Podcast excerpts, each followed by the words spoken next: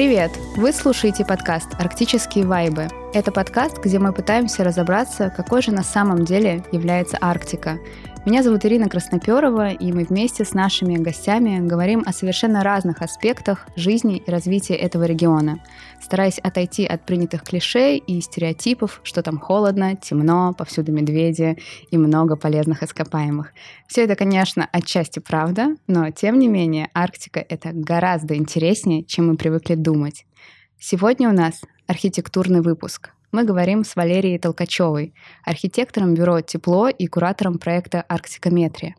Валерия, большое вам спасибо, что вы сегодня к нам пришли. И вначале я хотела бы узнать, каким образом в вашей жизни возникла Арктика. Если я правильно понимаю, вы родились в Петербурге. В какой момент в комфортной жизни петербурженки вдруг появилась Арктика?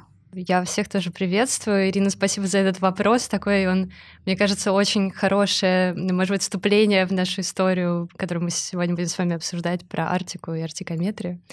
А, я люблю говорить, что все началось на самом деле с ненависти к петербургским зимам. Да, конечно, Петербург во многом, наверное, комфортнее, чем многие другие города. К зиме он, по-моему, так и не приспособился.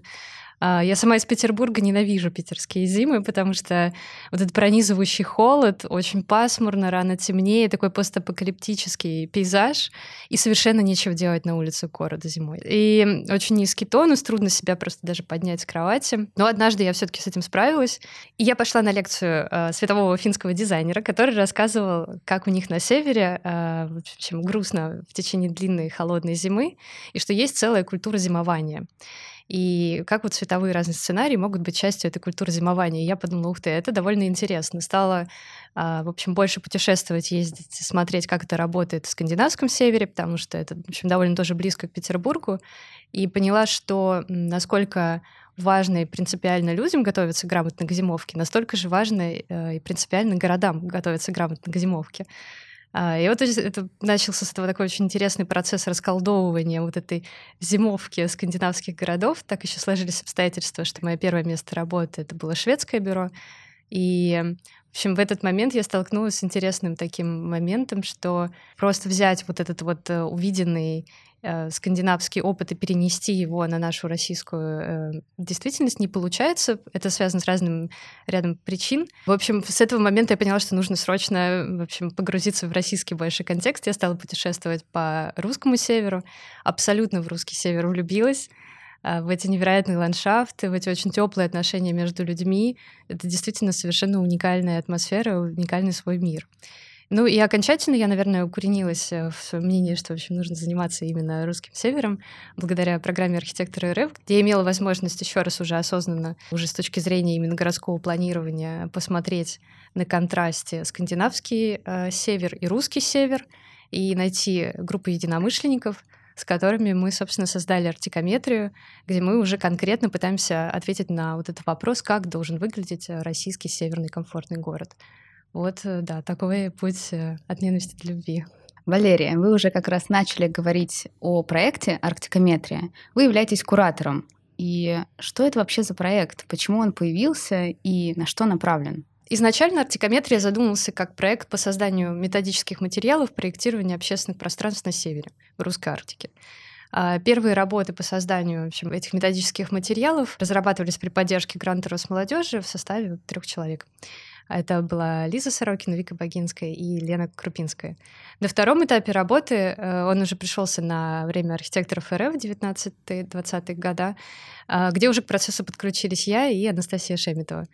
И на этом этапе мы еще раз вместе собрались и задали себе вопрос, зачем мы это делаем и как вообще было бы грамотно все это выстроить. И у нас появилось понимание, что просто выпустить одну методичку — это не очень устойчивое решение, и на самом деле есть огромная целая вселенная вопросов, связанных с тем, как э, действительно проектировать в арктических регионах, э, потому что ну, работа с Арктикой — это как работа с Марсом. Вроде много уже есть разной информации, но нету какого-то общего видения, как же там проектировать грамотно, учитывая всю уникальность контекста. Это экстремальные климатические условия, это социоэкономические составляющие тоже очень уникальные. Коренные малочисленные народы Севера, изменение климата нигде так сильно не ощущается, как в арктических регионах.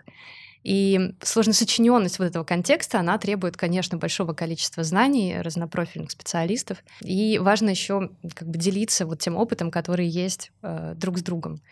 Вот. Не хочется говорить, что делиться тем опытом, как выживать на севере, хочется говорить своим опытом, как именно жить на севере. И таким образом у нас появилась миссия, мы поняли, что это повысить уровень проектирования общественных пространств, потому что все-таки специалисты именно из этой сферы. На севере путем создания общего видения, обмена вот данными с сообществом разнопрофильных специалистов и аборигенным сообществом людей, вот кто конкретно там живет и знает, как это действительно работает и как к этому можно приспособиться. И э, обязательная часть, конечно, тоже практическое применение. Соответственно, у нас получается три направления. Это просвещение, актуализация арктической повестки, это исследование, то есть а, аналитический пласт э, информации и практика, это уже проектно-архитектурная деятельность. И на самом деле эта система, она еще устойчива, потому что она довольно цикличная, и получаем новую информацию, обрабатываем, пробуем ее применять и смотрим, работает это или нет. Если работает, то, в общем, мы э, используем это дальше и об этом обязательно рассказываю. А по всем трем направлениям сейчас кипит работа, это абсолютно прекрасно. Значит, в сфере просвещения мы участвовали в Арктическом форуме в Санкт-Петербурге. За этот год уже начали работать с университетами, записали э, с приглашенными экспертами три подкаста, фильм, пять текстовых интервью. Не все пока выпущено, но мы работаем над этим. Нас тоже приглашали на подкасты. Мы участвовали в дизайн выходных и э, надеемся, что сможем провести еще дизайн выходные. Сейчас ведем переговоры на эту тему на самом севере. В этом году э, выступим в качестве спецпроекта на зодчестве в Москве. Приходите тоже обязательно посмотреть. Зодчество роскошная будет программа. И в работе сейчас также идут э, в проектные уже а, проекты благоустройства для федерального конкурса «Комфортной городской среды малые города. Исторические поселения» в Арктическом районе. Совместно с Новой Землей мы разрабатываем мастер-план для Чекурдаха, это Саха-Якутия. И также мы делаем проект смотровой площадки для прекрасной программы «Мой залив» в Мурманске. Там, кстати, еще тоже можно принять участие, оставить свой э, отзыв, как что может, можно было бы сделать лучше. Ну и, наверное, ключевым для нас событием в этом году стало, конечно, приглашение и возможность участвовать в экспертном совете по разработке арктических стандартов. Пользуясь случаем, хочу, конечно, за это поблагодарить, потому что это реальный механизм перемен очень важные и необходимые для России сейчас вещи для русской Арктики. Валерия, спасибо. Я тоже надеюсь, что наш стандарт, который мы стараемся разработать, он много изменит. А вы сказали про фильм. А, это фильм об арктикометрии. Его где-то можно посмотреть. А, он доступный или он пока готовится? Он пока готовится. Когда будем ждать с удовольствием. Я слышала, что вы довольно часто путешествуете по арктическим поселениям, и каким предстает любой арктический населенный пункт перед глазами архитектора или град-планировщика? Э, я бы, наверное, сказала, что да, это как раз вот этот сложно сочиненный такой контекст, который состоит из очень большого количества разных слоев, с которыми, э, в общем, необходимо работать. С одной стороны, это самый, наверное, очевидный слой, это зона экстремальных климатических условий, и это проблемы вот именно связанные с холодом, ветром и снегом, а, которые в Арктике, в общем, сдают свои определенные правила игры. Мы любим приводить в пример э, вот этот ветер-южак на Чукотке, который просто жонглирует морскими контейнерами. Понятно, что это очень серьезное такое испытание для град-проектировщика. И, в общем, это, наверное, одна из первых вещей, которые он замечает, когда приезжает в любой э, населенный пункт э, арктической зоны. Конечно, второй слой тоже важный — это инфраструктурный слой. То есть эм, тут э, имеет большое значение, как именно это поселение формировалось, какая есть уже инфраструктура, ну и, в принципе, как ее организовывать, потому что понятные нам привычные способы организации тех же, например, инженерных сетей на арктической территории не работают. Мы знаем, что сети там в основном идут поверху, потому что мы не можем часто из-за, например, вечной мерзлоты зарыться куда-то под землю. И вообще история, связанная с нагреванием вечной мерзлоты, очень-очень такая критичная и важная. Еще один слой, он связан с комфортом, безопасностью. Безопасность — тоже такая очень важная история.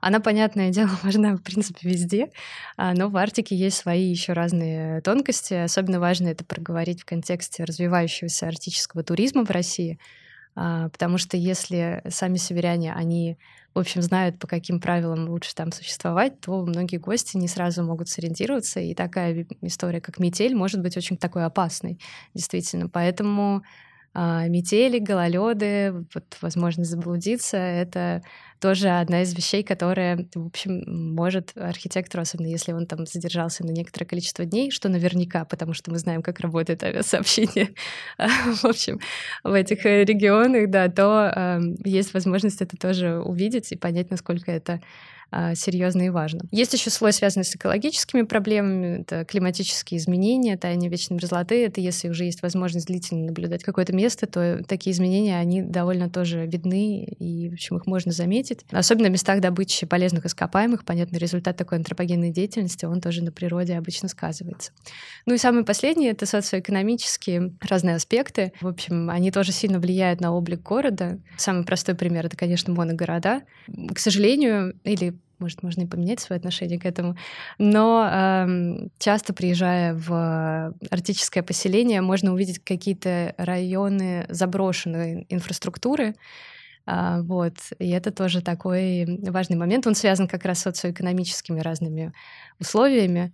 А, вот. Но такая, как это обычно, а, неотъемлемая часть ландшафта арктического города.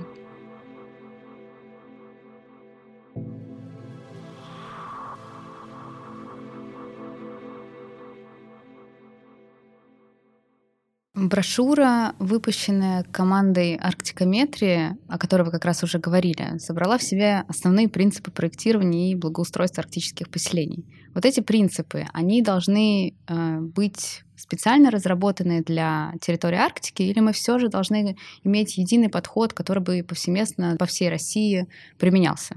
А, есть такая, ну, как мне кажется, внутренняя драма в России, что Москва, она задает определенную моду, определенный вектор действия, и часто это приводит к тому, что другие города пытаются реализовывать московское благоустройство совершенно в других условиях, в других экономических условиях, в других условиях климатических.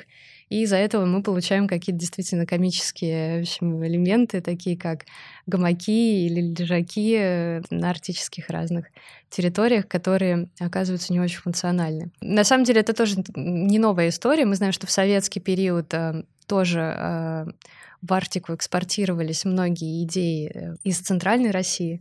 Но это было, наверное, больше связано с идеологическими разными моментами. Я сейчас говорю, конечно, про сталинский ампир.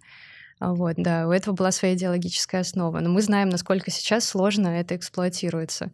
И самое обидное, конечно, заключается в том, что это определенные силы, деньги, которые затрачиваются на что-то, что в итоге неэффективно и не работает. То есть э, в худшем случае это небезопасно, в лучшем случае, скажем, это просто не работает. Поэтому, да, я уже выше перечислила огромное количество вот этих уникальных слоев, и каждый этот слой, он очень влияет на облик города и на то, как именно в этом городе нужно проектировать. Мне еще в этом э, вопросе вспомнился э, гайд, который разрабатывался в Канаде, это город Эдмонтон, и он тоже находится в арктической зоне, и довольно интересно э, было посмотреть, через какую призму вообще мыслится проектирование общественных пространств там. И в частности, акцент там делался, ну, понятное дело, на климат и именно на развлечения. То есть как людей вывести из дома на улицу, чтобы они проводили там время. Потому что ну, вот эти металлические э, детские площадки, которые мы часто можем видеть в арктических регионах, они не являются причиной для того, чтобы туда выйти, но это очень заметно в зимнее время, действительно никто там не проводит время. А, а вот попробовать пересмотреть именно с точки зрения, а что бы могло людей вывести на улицу, чтобы им там было интересно и приятно проводить э, свое свободное время, это очень такой важный вопрос, мне кажется. Еще команда Арктикометрии делит все принципы благоустройства арктической среды на таких три больших смысловых блока. Это снег, холод и ветер. Вы делаете акцент на том, что с этими природными явлениями нет смысла бороться, а можно их только приручить. Да, действительно, мы выделили, наверное, три таких ключевых, э, самых-самых влиятельных и мощных явления. Это снег, холод и ветер. А, есть э, довольно много интересных э, принципов, по которым мы можем с ними работать. Действительно, мы не можем проектировать погоду э, пока что. вот. Обидно. И и поэтому нам э, было бы правильно, наверное, поменять свою парадигму и посмотреть, а как это можно использовать. Приведу, наверное, пару просто примеров. Скажем, когда мы работаем со снегом, понятно, что есть технические вопросы, связанные с тем, что а, важно эксплуатировать снег, его убирать, решать оставлять пространство для того, чтобы снегоуборочная техника, например, могла проехать и этот э, снег расчистить.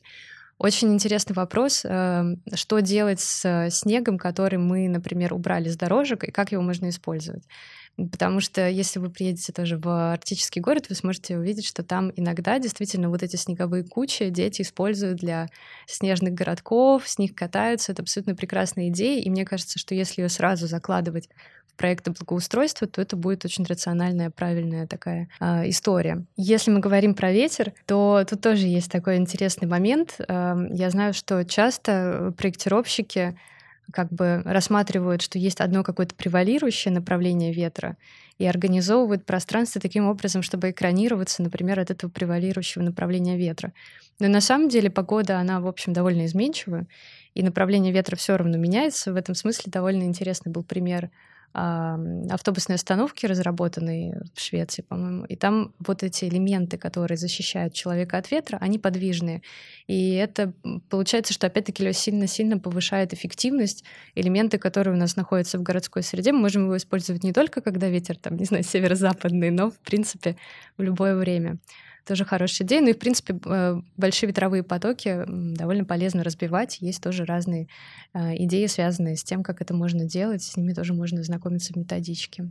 Валерия, что такое холодовой стресс и как это влияет на нашу тревожность? Такой тоже э, важный разговор про то, как вообще люди себя ощущают в Арктике и как это влияет на их ментальное состояние и их холодовой стресс — это одно из таких э, уникальных тоже на севере проявлений. Если объяснять это простыми словами, то это переживание и страх того, что ты можешь замерзнуть, так как это имеет еще отношение вообще к вопросу жизни и смерти, то, в общем, это стресс довольно серьезный, и он приводит к тому, что выбрасывается дополнительно адреналин, в ответ на экстремальные внешние условия. И в целом это, конечно, не очень полезно, потому что это происходит в долгосрочном временном промежутке. Как интересно. Я думала, что это просто касается там кожи или как-то дискомфорта. Это, оказывается, физиологический уровень, да? Да, да. Причем а, часто люди могут э, не отдавать себе отчет в том, что организм находится под стрессом. Были такие тоже исследования довольно любопытные а, которые показывали, что человек говорит, что все в порядке, это уже привычно и все хорошо, но если подключить к датчикам, то можно увидеть, что все равно определенные биохимические процессы в организме происходят,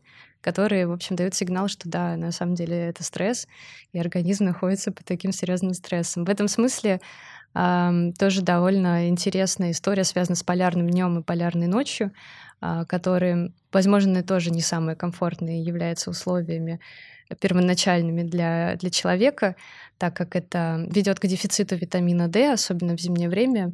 Он синтезируется при взаимодействии с солнечным светом. Его можно пить отдельно, но, конечно, эффективнее все-таки, когда он синтезируется самостоятельно. И а, это такой очень важный элемент в защите иммунной организма. Вот. Ну и, в принципе, тоже это влияет на гормональные разные истории. Уменьшается выработка серотонина, гормона счастья. Возможно, именно поэтому на севере особенно чувствуется спрос на счастье. Повышается кортизол, гормон стресса, и, в принципе, нарушаются биоритмы. Но с этим можно работать. А, вот. Просто важно тоже это учитывать. Не забывать про то, а как же себя чувствует человек, в принципе, в этом месте. А почему в России быть северянином — это почти что подвиг, а в других арктических государствах к этому относятся нормально, то есть совсем по-другому? Например, Дания становится родиной хюгге. Это понятие, которое уже прочно встроилось в датскую культуру. А, если мы говорим про дом, то это такая особая атмосфера уюта, тепла, комфорта. Хороший очень тоже вопрос. Мне кажется, что на все, в принципе, влияет сильно среда обитания. Она состоит условно из физического пространства и смыслового пространства.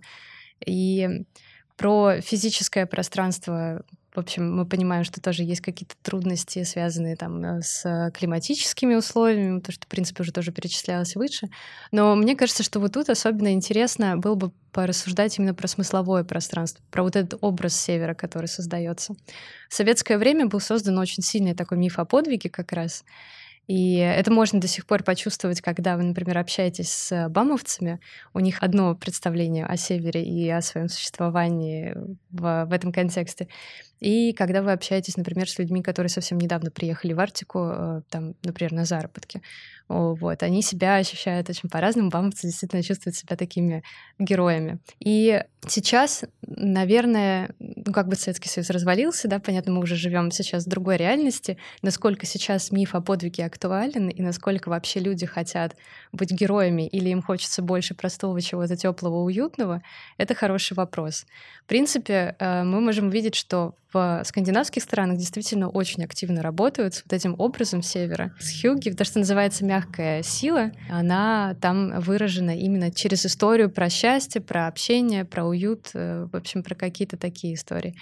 А у нас э, сейчас какой-то активной работы, наверное, на эту тему нет, хотя все равно появляются какие-то бренды в разных регионах, э, которые входят а, в арктическую зону э, Российской Федерации. Но они очень такие локальные, и в целом есть ощущение, что поработать над э, мифом о севере новом очень важно и нужно. Возможно, из-за того, что сейчас этого мифа нету, люди на севере чувствуют себя немножко брошенными, и плюс еще создается какая-то история про то, что якобы на севере люди остаются э, только те, у которых нет амбиций или там ради надбавок или еще из-за каких-то таких вещей. И это, конечно, совершенно не вдохновляет. Возможно, это одна из причин вот этого чемоданного настроения, о котором часто говорят именно в русской Арктике. А, поэтому, да, в общем, предстоит большая работа.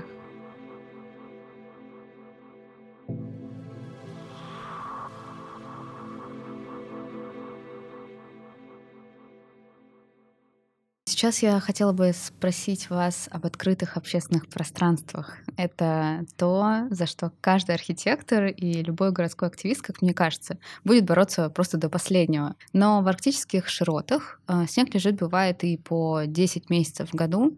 И что в таком случае делать с этими открытыми общественными пространствами. Я уже упоминала немного выше об этом, а, когда э, снег действительно играет очень, очень большую роль в проектировании общественных пространств. А, мы понимаем вот, что есть технические моменты, связанные с тем, что его, как я уже говорила ранее, э, чистить, правильно его убирать.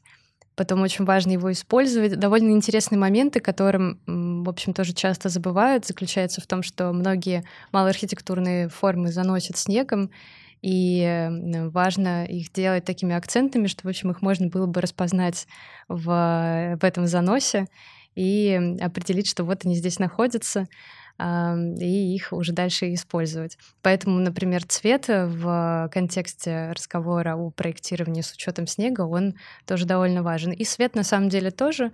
Причем у снега же есть довольно интересные физические разные условия, скажем, он хорошо очень отражает. И это тоже можно интересно использовать в проектировании. Тут довольно много можно найти таких уникальных как раз решений, когда вот мы смотрим на это не как на какую-то невыносимую проблему, а как на что-то, с чем можно действительно поиграть что-то любопытное людям предложить, чего они не смогут увидеть нигде в другом месте. Когда принципы благоустройства слепо кочуют из Москвы или южных регионов в Арктику, иногда получается почти что анекдотичные ситуации. Вы как раз уже начали о них сегодня говорить. Например, в Арктике появляются лежаки для загара и отдыха. Местные жители в одном из арктических городов даже шутили после того, как там подобные лежаки установили, мол, успеем подзагореть немного до наступления полярной ночи.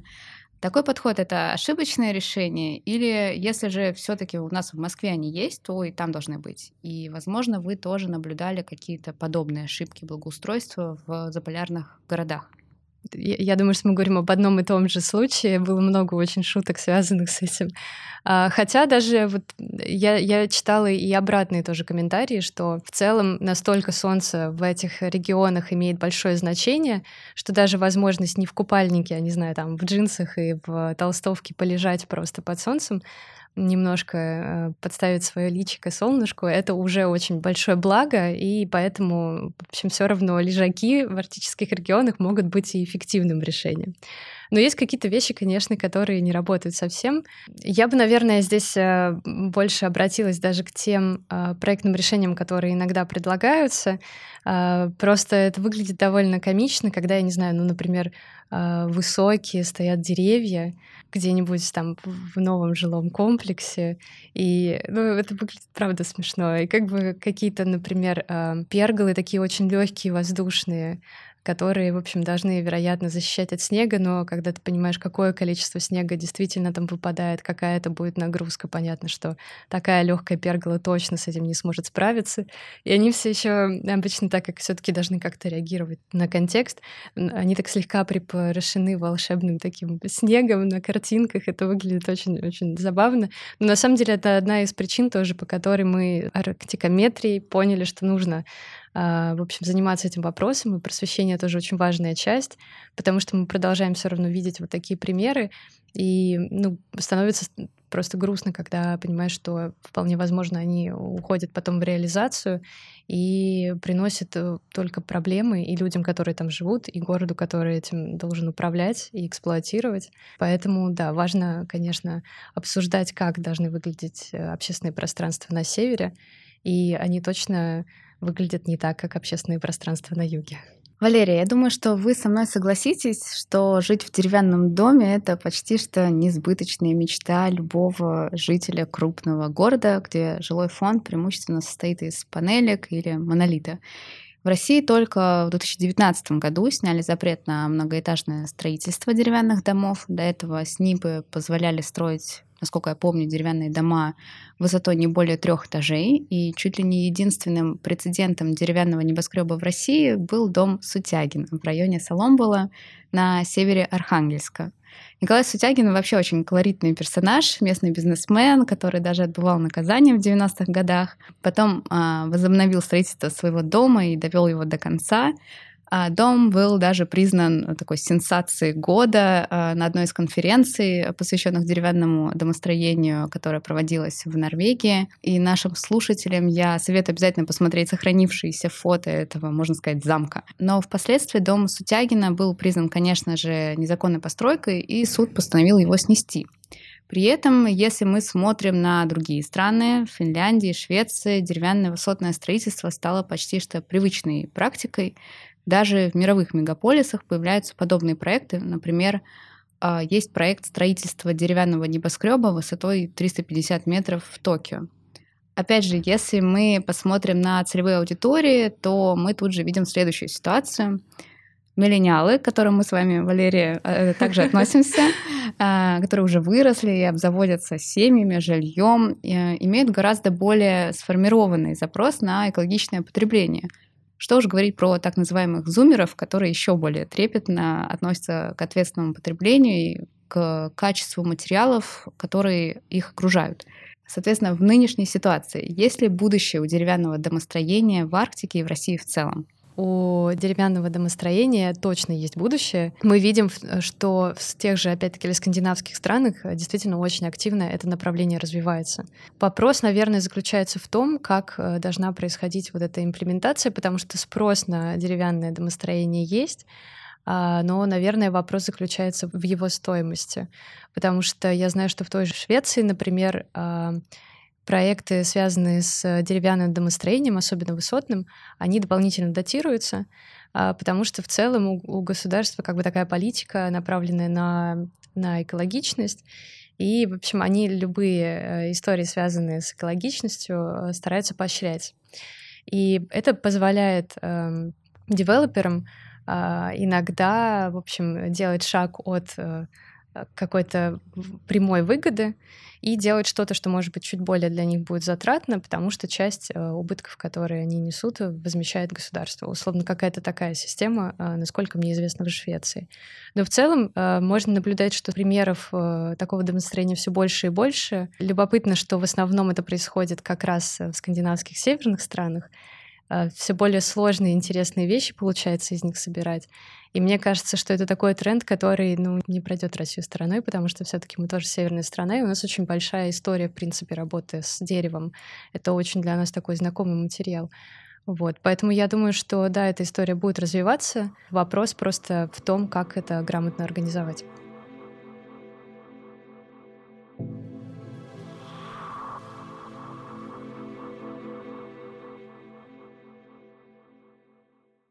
А что мы можем делать с заброшенными зданиями? Есть ли какое-то решение, которое бы появилось в зарубежной Арктике? Интересный вопрос. Э, я его обсуждала уже с очень разными людьми, которые занимались проектированием, и, и даже не только проектированием в Арктике. И создается впечатление, что никто не знает, что с этим делать. Похоже на то. Это целая тема, наверное, для диссертации, для такого реального открытия. Просто перенять опыт зарубежный довольно сложно, потому что у нас была разная история освоения Арктики и урбанизации Арктики, и сами города выглядят по-разному. И в целом э, из-за социоэкономических разных условий у нас э, эта проблема стоит гораздо острее, чем в соседних разных странах, которые э, находятся в арктических регионах. Есть довольно забавный, интересный пример э, в Швеции, когда э, город, один, который тоже занимался добычей полезных ископаемых, э, он стал немножко, в общем, проваливаться в карьер, в котором они занимались этим процессом. И тогда было решено перевести город. Вот. И у них была такая практика, что они просто э, частично разбирали, перевозили элементы, собирали.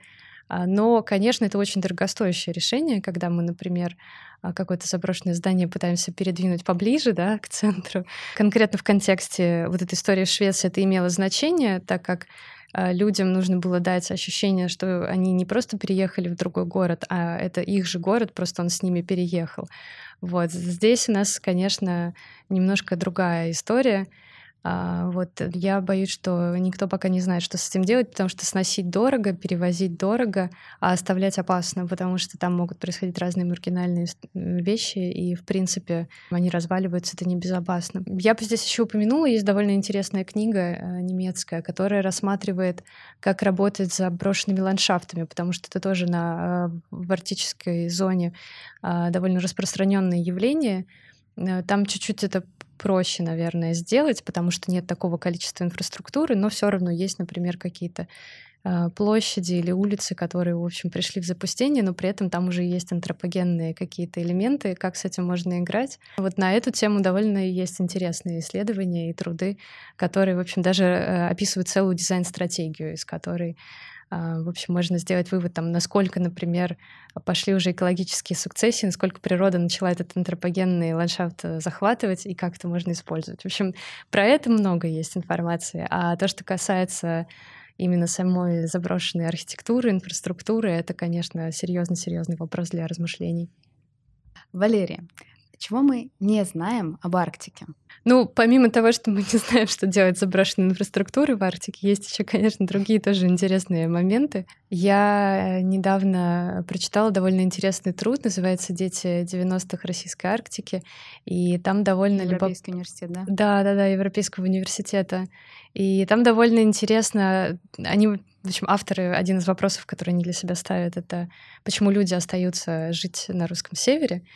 А, такой интересный, очень антропологический труд. Но в частности, по ходу чтения этого труда я заметила, что а, вообще в Арктике очень активные пульсирующие миграционные движения, а, которых мы не очень много знаем, потому что условно у нас есть срез на какую-то дату одну, и есть срез, например, на какую-то другую дату, но мы не знаем, что происходило между.